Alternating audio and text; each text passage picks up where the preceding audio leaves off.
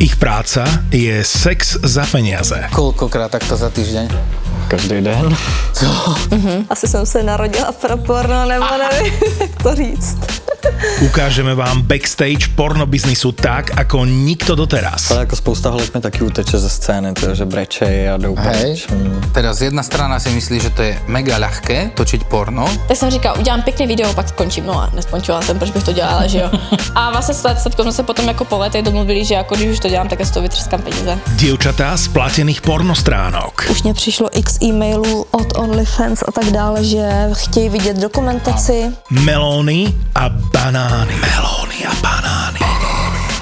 To sú exkluzívne rozhovory s ľuďmi, ktorí sa živia erotikou a sexom. Nie len pornoherečky, ale aj modelky, ktoré fotia akty, striptérky, režisérky. Jsem už měla odlítat do Ameriky, takže teď to přišlo, jo. Já jsem odtočila první dvě scény v té Budapešti a co se bude dít. Začala jsem točit porno. A teďka mám odletět jako operka do USA a tvářit se jako že nic a hlídat děti.